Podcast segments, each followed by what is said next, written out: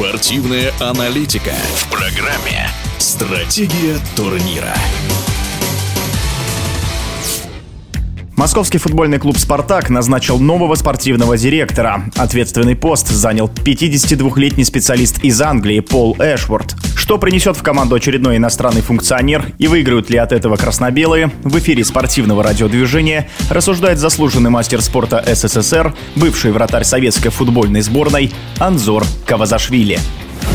Я всегда очень осторожно отношусь ко всем назначениям в руководящий орган московского «Спартака». И на сегодня должен сказать, что я очень удивлен выбором руководства Лукойла по назначению спортивным директором англичанина. Дело в том, что я понимаю, что он в России работал во многих командах, и в том числе и в Ростове, но это не говорит ни о чем. У нас есть очень много ветеранов футбола «Спартака», которые заслужили эту должность. Они у нас сегодня ходят без работы. Многие из них прошли большую школу футбола, как игроки, как тренеры в различных лигах. Почему обязательно повторять ошибки господина Федуна по назначению иностранцев? В чем дело? Неужели не научились на своем горком опыте от того, что иностранцы – это не русские. Они душой не работают с нашей, они работают только за деньги. А наших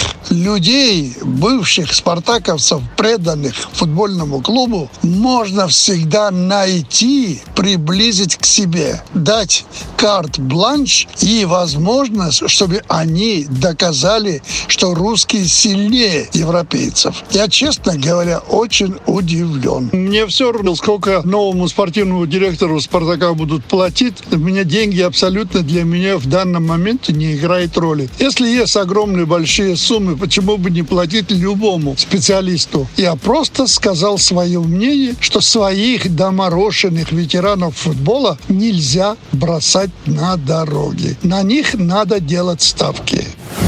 В эфире спортивного радиодвижения был заслуженный мастер спорта СССР, бывший вратарь советской футбольной сборной Анзор Кавазашвили.